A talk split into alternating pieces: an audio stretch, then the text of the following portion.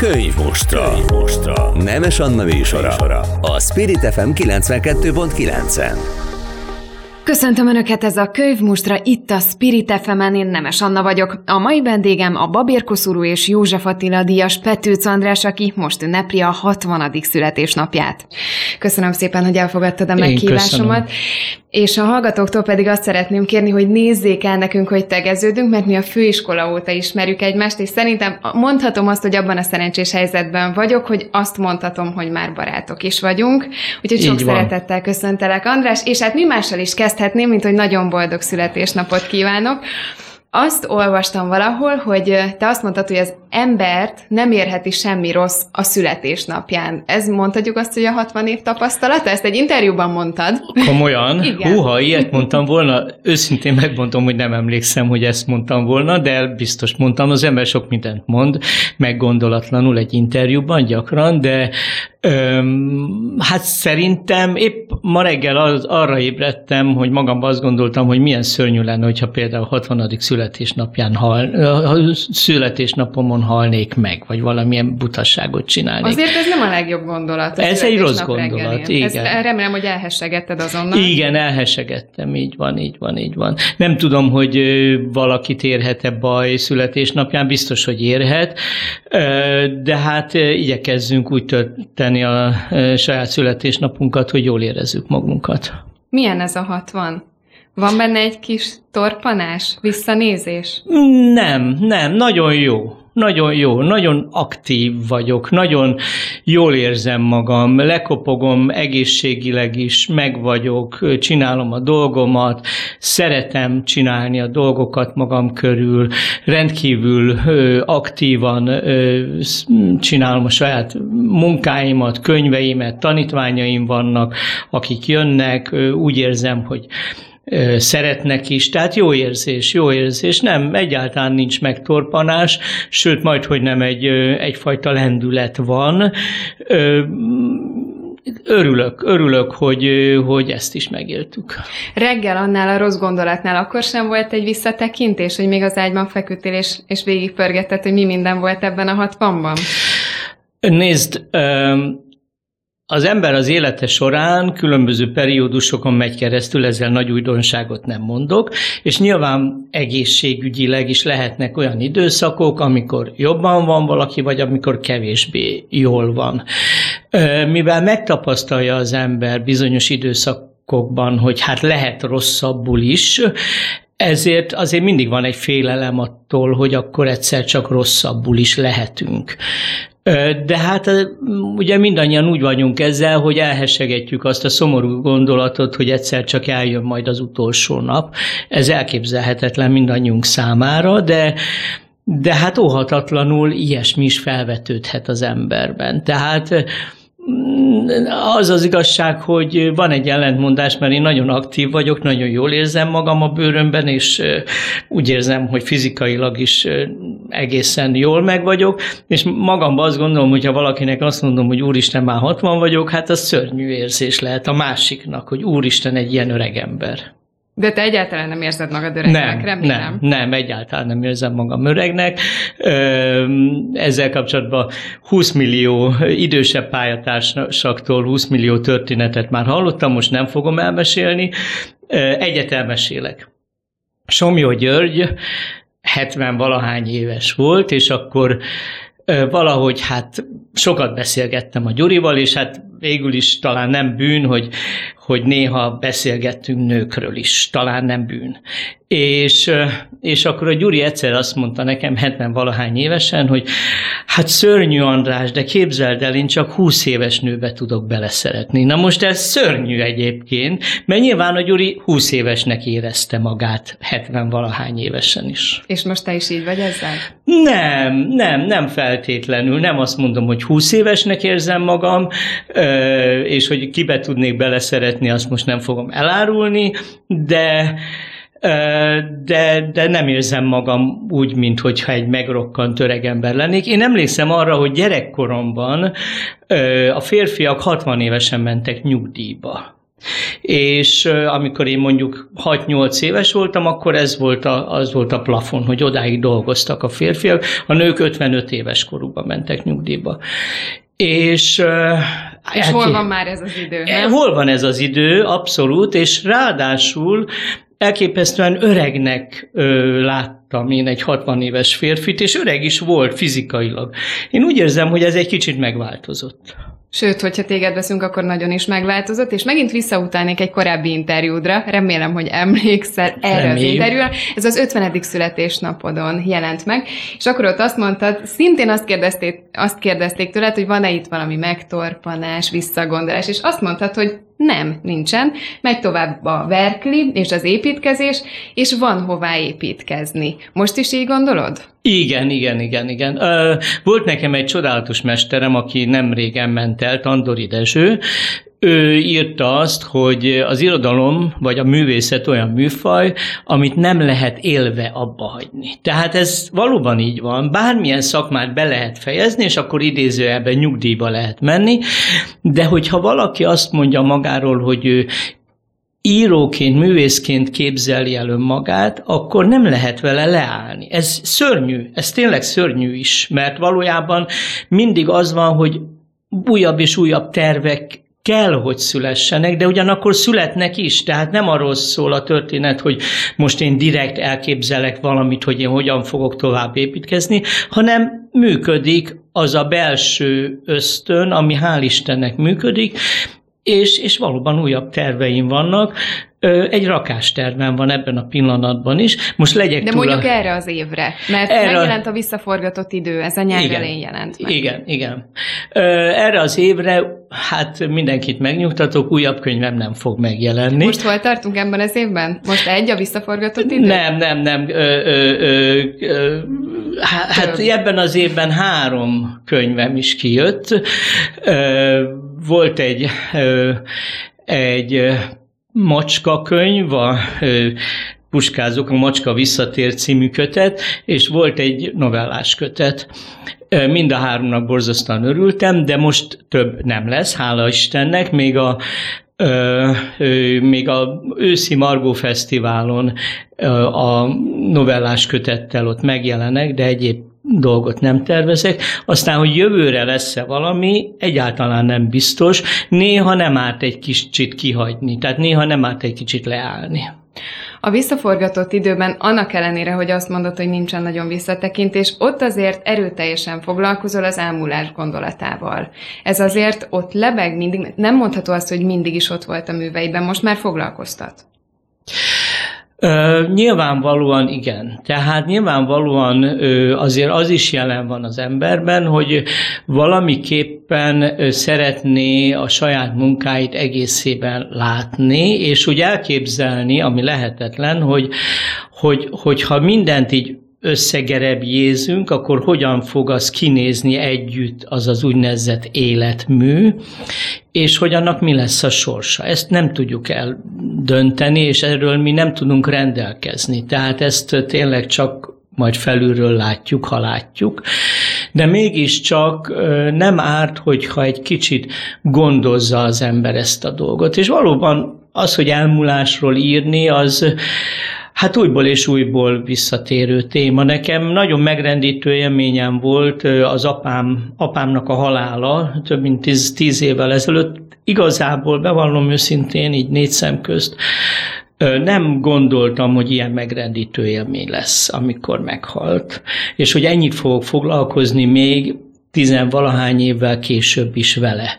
De az ő, ő eltávozása olyan mértékben hatott rám, hogy valóban ő vele muszáj foglalkoznom, tehát belső késztetés, és ez, ez a belső késztetés ez azt is jelenti, hogy a saját, bizonyos értelemben a saját elmúlásommal is foglalkozom.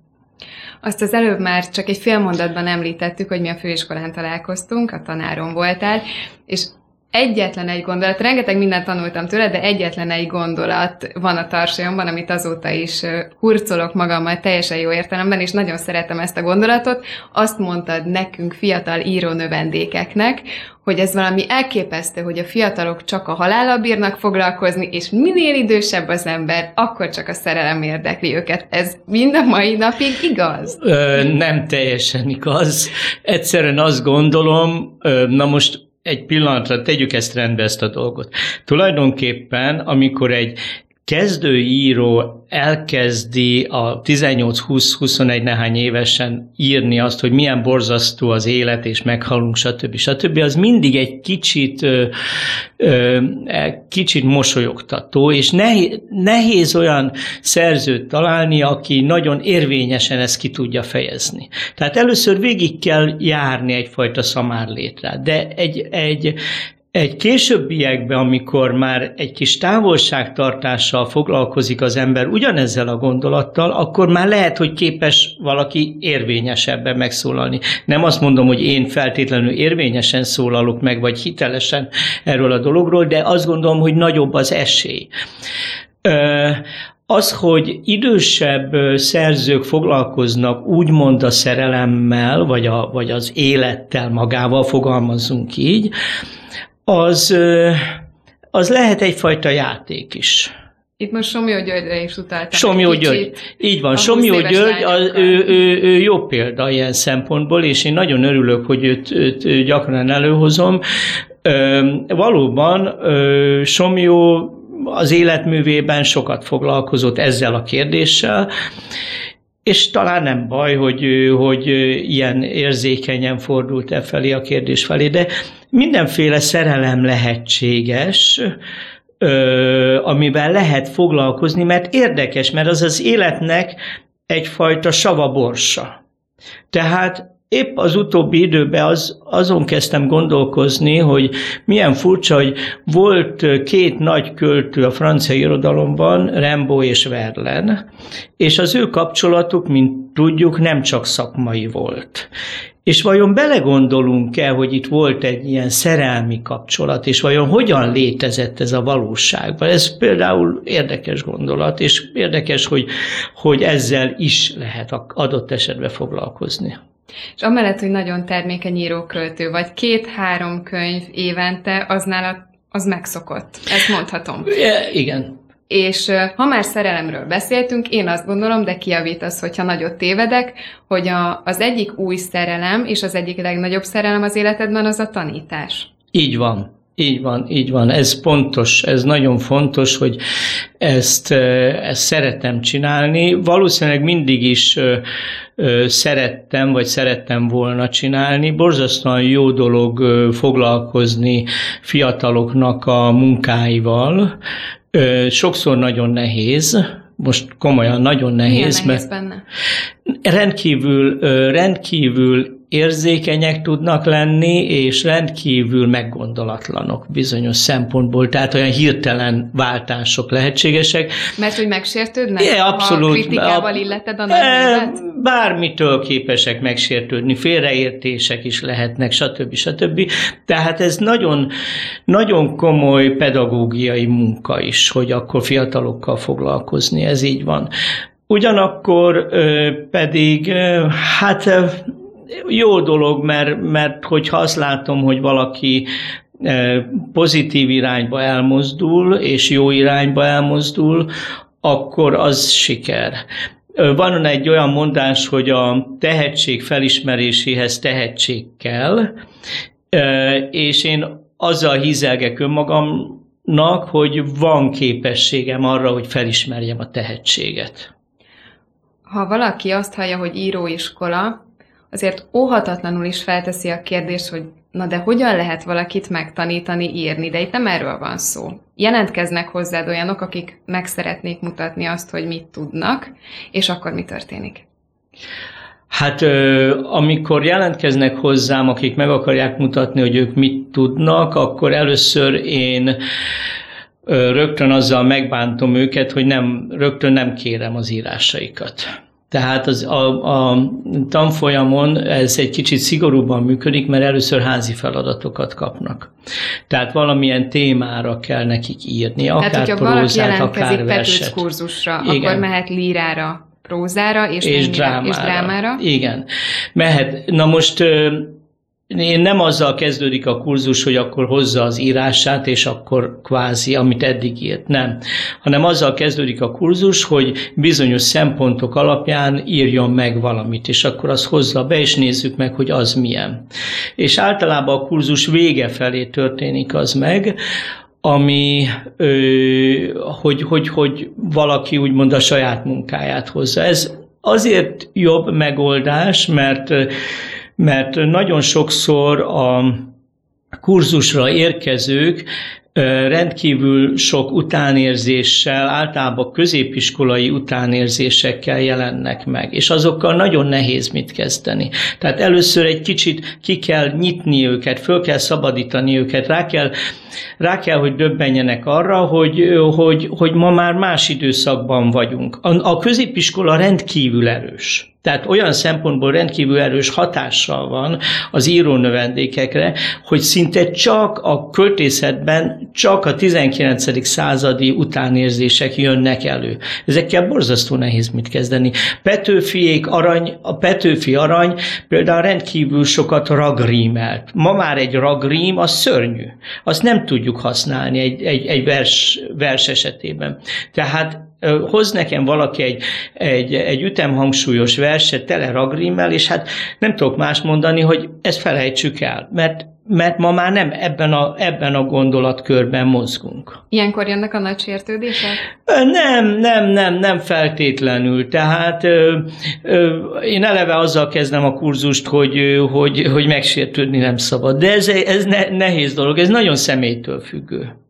Hová lehet eljutni a, a Petőc kurzussal. Úgy értem, hogy találsz 20 növendékből egy tehetséget. Meddig juthat el? Milyen sikereid vannak el? Nem, nem feltétlenül tudok egy-egy egy, egy, jelentkező esetében nem tudom én végig kísérni az ő pályáját, és nem is feladatom. Tulajdonképpen én azt állítom, hogy bárki jön hozzám, ha van benne egy pici kis tanulni vágyás, és a szó jó, értelem, jó értelmében vett alázat a munka iránt, akkor a publikációs szintig el tudom vinni. Bárkit.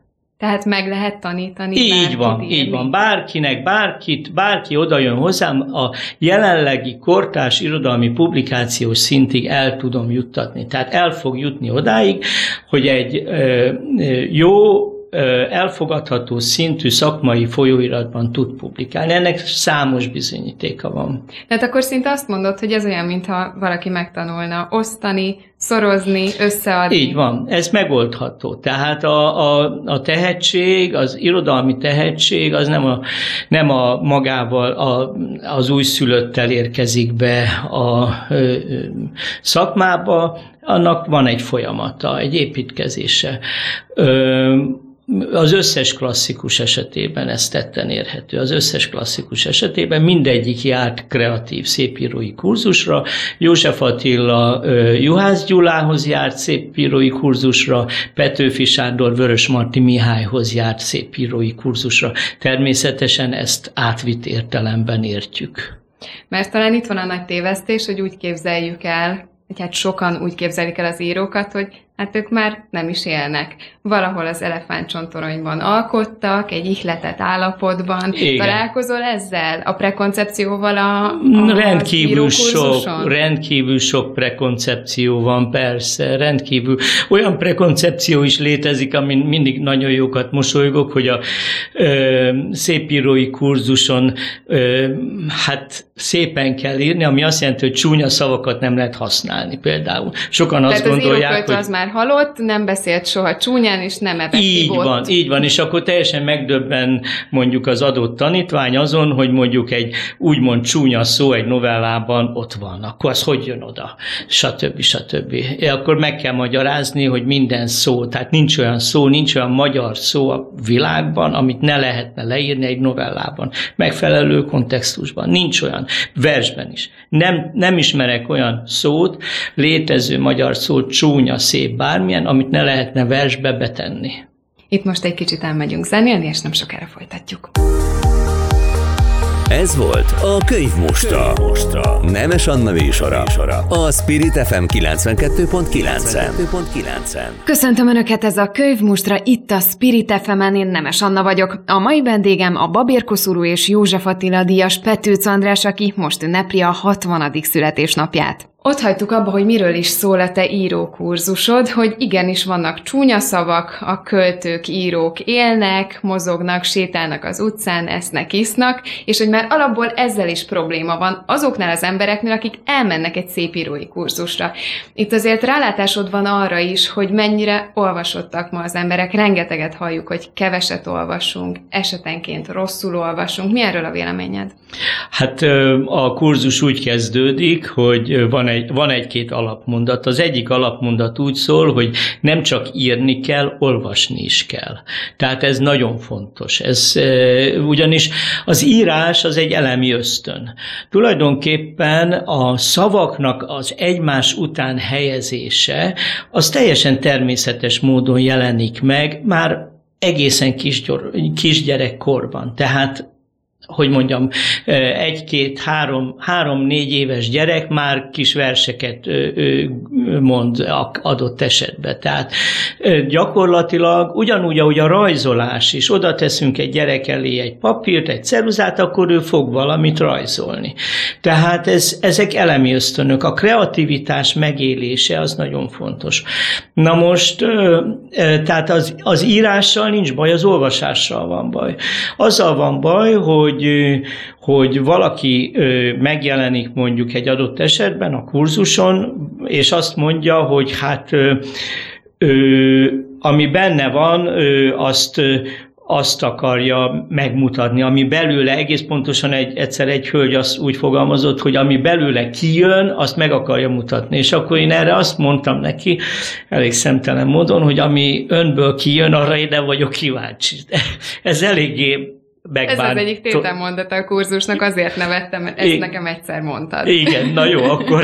És ez nagyon tetszett. Igen, tehát gyakorlatilag, gyakorlatilag ez, ez nagyon fontos, ugyanis, ugyanis mit, mi a helyzet valójában? Ő azt hiszi, hogy ő az ő lelkét teszi bele, csak nem tudja, hogy az ő lelke az gyakorlatilag szintén keretbe van már téve az tanulmányai által. És a tanulmányai megálltak egy bizonyos szinten ezért kell egy kicsit tovább menni. Meg kell nézni, hogy hogyan fejezi ki a mai valóságot, mai magyar valóságot, vagy a magyar, mai valóságot mondjuk egy kortárs szerző. Mitől izgalmas, mitől érdekes valami. Ezek, ezekkel foglalkozni kell.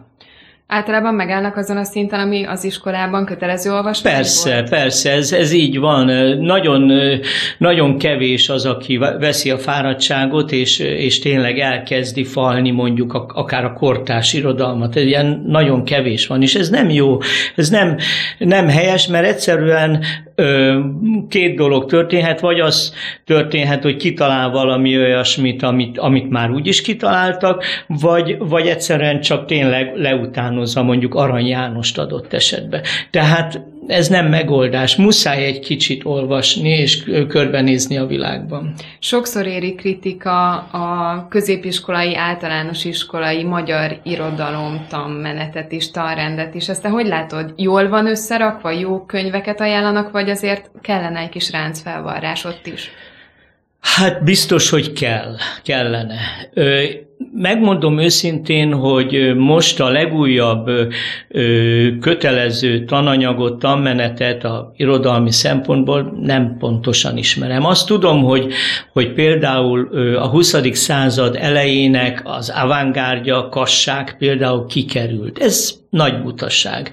Ez nagy butasság, mert ő nyitott egy utat, ami, ami felé el lehet mozdulni. Tehát ez hozzátartozik a, az irodalmi ízléshez. Nem véletlen az, hogy például a kortársak is nagyon nagyra becsülték például a Kassák Lajost. Kosztolányi ő például azt jelentette ki valamikor a 30-as évek elején, hogy ha öt nagy, nagy írót, kortársírót meg kell nevezni, Kassák biztos, hogy az első ötbe van. Tehát ez például nem jó, hogy őt kihagyjuk. Borzasztóan fontos lenne, hogy az utakat megmutatni, és akkor könnyebb a továbblépés. Én azzal szoktam játszani, hogy megmutatom a különböző utakat, hogy mifelé lehet elmozdulni. Van például olyan vélekedés, még mindig olyanoknál, akik jönnek kurzusra, hogy a vers csak akkor vers, hogyha az rímes vagy ütemhangsúlyos. Ö, és akkor... És a szabad vers az hablat? És, és akkor ő, ő, ők úgy érzik, hogy ami szabad vers, az nem vers. Na most nyilvánvaló, hogy itt is egyszerűen a tudáshiány van jelen. Ugyanis nagyon nem tudjuk, és általában a, a jól érettségizettek sem tudják, vagy akár magyar szakosok sem tudják, hogy például kasság elég sok szabad, nem kasság, bocsánat, Petőfi, most kasság természetesen, Petőfi elég sok szabad verset írt. Nagyon híres verse az Őrült című vers, ami teljes szabad vers. Elképesztő, 1846-ban messze a korát megelőzve tulajdonképpen egy gondolat ritmusra épülő szabad verset írt. Vagy híres munkája Petőfinek az Apostol című elbeszélő költemény, ami egyáltalán nem magyaros ütemhangsúlyos költemény, nem is rímes, hanem kifejezetten szabad versben van megírva az egész költemény. Petőfi egy elképesztő nagy zseni volt, akiből rendkívül sok út ment tovább tulajdonképpen, és erről érdemes beszélni, és amikor ezt megmutatom, akkor egy kicsit rácsodálkoznak a dologra. Vagy ott van például a Biblia. A Bibliát sokszor hivatkoznak, nem és ismerik. sokszor hivatkozol, te is nem egyszer, nem kétszer elmondtad az óráidon, hogy, hogy azt olvasni kell. irodalmi műként, így és van, olvasni kell. Így van, olvasni kell. Például a szabad vers, és ilyen értelemben a 20. századi avantgárd alapja, az a Bibliának a Zsoltárok könyve, vagy az énekek éneke. Ezek versek. Az énekek éneke az vers. Nézzük meg, hogy hogy van megírva, hogy van fölépítve, és akkor annak alapján próbáljunk dolgozni. Most egy kicsit térjünk vissza hozzád az írókurzusról. Én mondjuk hallgatnám még órákon keresztül, de nézzük meg az életedet olyan szempontból, hogy rengeteg utazás volt benne, rengeteg hosszú külföldi tartózkodás. És egyszer idézni foglak, azt mondtad, hogy a, a Franciaországban töltött időszak után azt hoztad haza praktikusan, hogy a vörösbor francia, az étel inkább magyar. Ezt megtartottad? Ez jó. Tulajdonképpen ez változott. Ez változott, egészségügyi okokból változott. A vörös bort, az sajnos, hát itt már azért az idő tetten érhető, az nehezebben bírja a gyomrom. Tehát a fehérborrat értem, a vörösbor túl savas nekem. Fehérbort szoktam, azt is nagyon keveset, tehát legfőjebb egy-egy pohárral, hogyha megyek valamilyen rendezvényre. És mi az, az, amit még hoztál? Nyilván viccből kérdeztem. Igen. Mi az, amit még hoztál ebből a rengeteg utazásból és rengeteg külföldön élésből? Ö, azt, hogy ismerjük meg a saját hazánkat. Tehát ahhoz, hogy ahhoz, hogy képesek legyünk megérteni, hogy mitől fontos például Magyarország, ahhoz nem árt egy kicsit elhagyni Magyarországot, és visszatekinteni.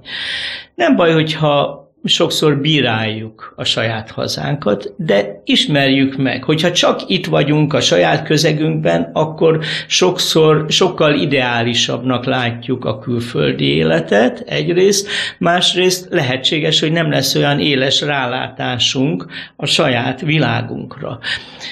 És akkor rádöbbenünk arra, hogy milyen például milyen szép, milyen gyönyörű dolgok vannak ebbe az országba, hogyha egy kicsit kimegyünk és megnézzük, hogy hogyan működik egy másik ország. Tehát a, a képességet a nyitottságra szintén, hogy, hogy legyünk képesek arra, hogy um, valóban nyitottan és, és, és, és kíváncsian tudjunk nézni a világra, és megtaláljuk azokat az értékeket, amik fontosak a számunkra. Azt hiszem, hogy a külföldi utakból ez biztos, hogy meg, megvan, és ez, ezt magammal hoztam. Meg azt a képességet is, hogy megértem azt, hogy, hogy van egy kultúra, egy világ, amelyikhez végül is tartozom. És ez a kultúra, ez a világ, ez én vagyok, és ezt erre valamiképpen vigyáznom kell. Ezt is magammal hoztam. És az esetedben még fontos beszélni a, az idegenség élményről is, amit téged itthon is meghatároz, ezt rengetegszer nyilatkoztad, rengeteg alkalommal elmondtad. Szereted volna megtapasztalni ezt egy olyan közegben, ahol tényleg idegen vagy minden értelemben? Az idegenség az gyakorlatilag az a az egzisztencializmusnak, mint filozófiai irányzatnak egy nagyon fontos momentuma. Igazából, amikor az idegenség érzetről gondolkodom, akkor tulajdonképpen Camus vagy Sartre az, akik meghatározzák, hogy a világban valamiképpen idegenek vagyunk, és csak időlegesen tartózkodunk. Ez borzasztóan nehéz, és valahol nagyon perspektívátlan. Ugyanakkor, amit az utóbbi időben megtapasztalok, hogy borzasztó jól érzem magam a saját közegemben. Tehát igazából... Múlóban van a, az idegenség? Az idegenség érzet múlóban van, ezt érdekes kimondani, illetve azt gondolom, hogy, hogy van egy, egy közeg, amiben, amiben nagyon jó mozogni, egy terület, ahol, ahol élek, tulajdonképpen ahol lakom, az, az szűkebb pátriárkám, stb. stb. Nagyon jó érzés benne lenni, és, és, és az, az, az tulajdonképpen az enyém. Tehát Persze az idegenség érzet a, a, az elmúlásba miatt megjelenő idegenség érzet az, az, egy, az egy jelenlevő probléma, de ugyanakkor mégiscsak azt gondolom, hogy nem feltétlenül erre kell koncentrálni, hanem arra, hogy van feladatunk, és azt csináljuk. András, te ezt kiírtad magadból? Ez bármilyen rosszul hangzik. Kiírtad magadból az idegenséget? nem, nem teljesen. Nem, nem, nem. Az, az egy örökké, örökké meglevő téma. Tehát az egy gyönyörű téma. Nem, nem, nem írtam ki magamból, de miért írnék ki bármit is magamból? Nem. Kicsit úgy hangzott, hogy ezt leraktad. Ezt köszönöm szépen. Jó volt, jó, jó volt ezen gondolkozni. Tulajdonképpen ebből a szempontból van nekem ugye egy regény trilógiám, amely regény trilógia első kötetére az Idegenek című regényre kaptam egy Márai díjat. Ez borzasztóan szeretem ezt a tri, trilógiát, és igazából ez egy kislány idegenség érzete, egészen aztán elmegy a harmadik rész, amikor már öregasszony lesz ez a kislány. Ez életemnek egyik ilyen nagyon fontos szelete, és igazából azt gondolom, hogy ez mindig az enyém, hogyha kiírtam, akkor ebbe a trilógiába írtam bele, és, és ezt a trilógiát letettem hál' Istennek az asztalra, és azt mondta az egyik kiadó vezetője, hogy hát sok mindent előre megírtam, ami aztán később történt meg a világban, és ez nagyon jól esett ez a mondat. Éppen erre akartam volna kötni, de elvetted a kenyeremet, és beszéltél te a trilógiáról. Most, hogy elengedted Anna a főszereplő, most, hogy elengedted az Anna kezét, most le is zártad magadban ezt a borzalmas egyébként megtörtént tragédiát, amit feldolgoztál az első kötetben. Igen. Igen. Így most már mondhatjuk azt, hogy elengedted a kezét a történetnek is? Ö, nem engedtem el teljesen. Tehát tulajdonképpen ö, a harmadik részben ugye Anna már megöregszik, és a legvégén már 87 éves öregasszony, és mint kiderül, a valódi neve nem Anna, hanem Ajsa.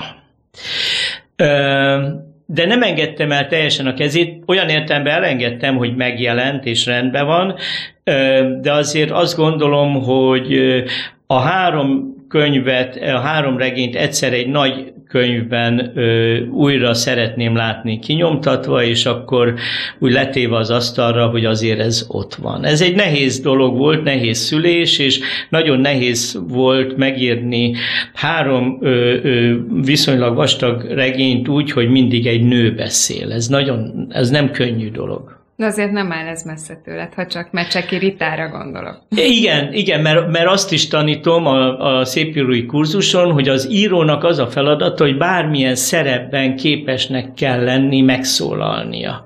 Tehát ezt a szerepet el kell tudni játszani hitelesen. Most sokat beszéltünk arról, hogy miket zártál esetleg le, mi történt most, milyen könyvek jelentek meg, most pedig azt fogom kérdezni, hogy mik a tervek.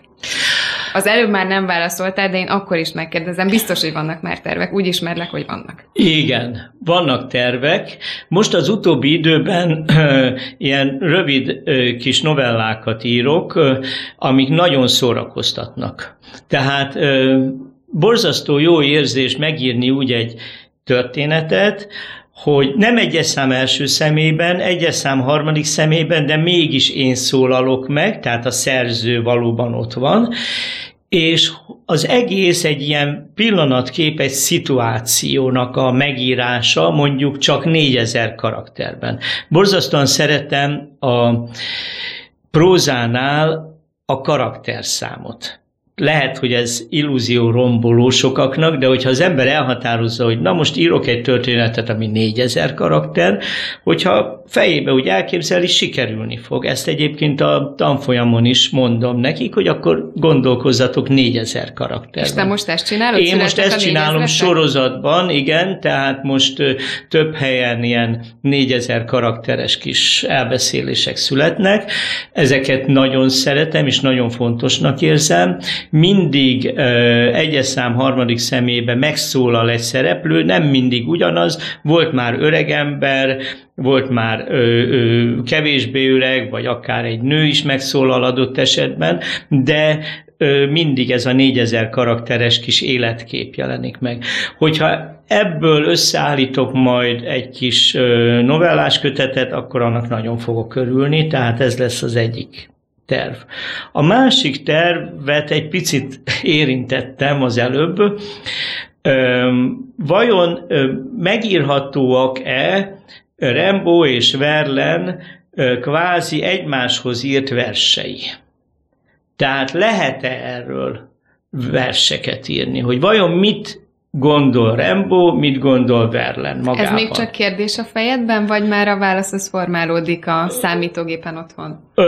Most a irodalmi jelen ma annyira nem tudom, hogy szabad, de nem a reklám helye, de mai nap megjelent az irodalmi jelenben egy ö, ö, köszöntés, egy versköszöntés, amelyik érint engem, másrészt nekem két versem, amiben Rembo ö, ír, vagyis Verlen ír Rembónak verset, két vers. Hogyan fogod ünnepelni a születésnapodat? A születésnapomat úgy fogom ünnepelni, hogy ma este barátaimmal összejövünk, remélem, hogy nem csak szűk körben, hanem egy 25-30-an összejövünk, és ott kicsit beszélgetünk, meg engem is kérdezgetnek, meg ott lesz egy, egy baráti társaság, akik előadnak egy performanszot, tehát egy ilyen kis összejövetelünk lesz, és aztán abban a megtiszteltetésben van részem, hogy szeptember 5-én a Petőfi Irodalmi Múzeumban lesz egy rendezvény, egy könyvbemutató és születésnap, amin meghívtak, és ott úgy tudom, hogy egy komolyabb műsor lesz. Nagyon szépen köszönöm, hogy beszélgettél velem, és még egyszer nagyon boldog születésnapot. Önöknek pedig köszönöm a figyelmüket. A könyvmustra mai vendége a Babér Koszorú és József Attila Díjas Petőc András volt. Köszönöm, hogy velünk tartottak.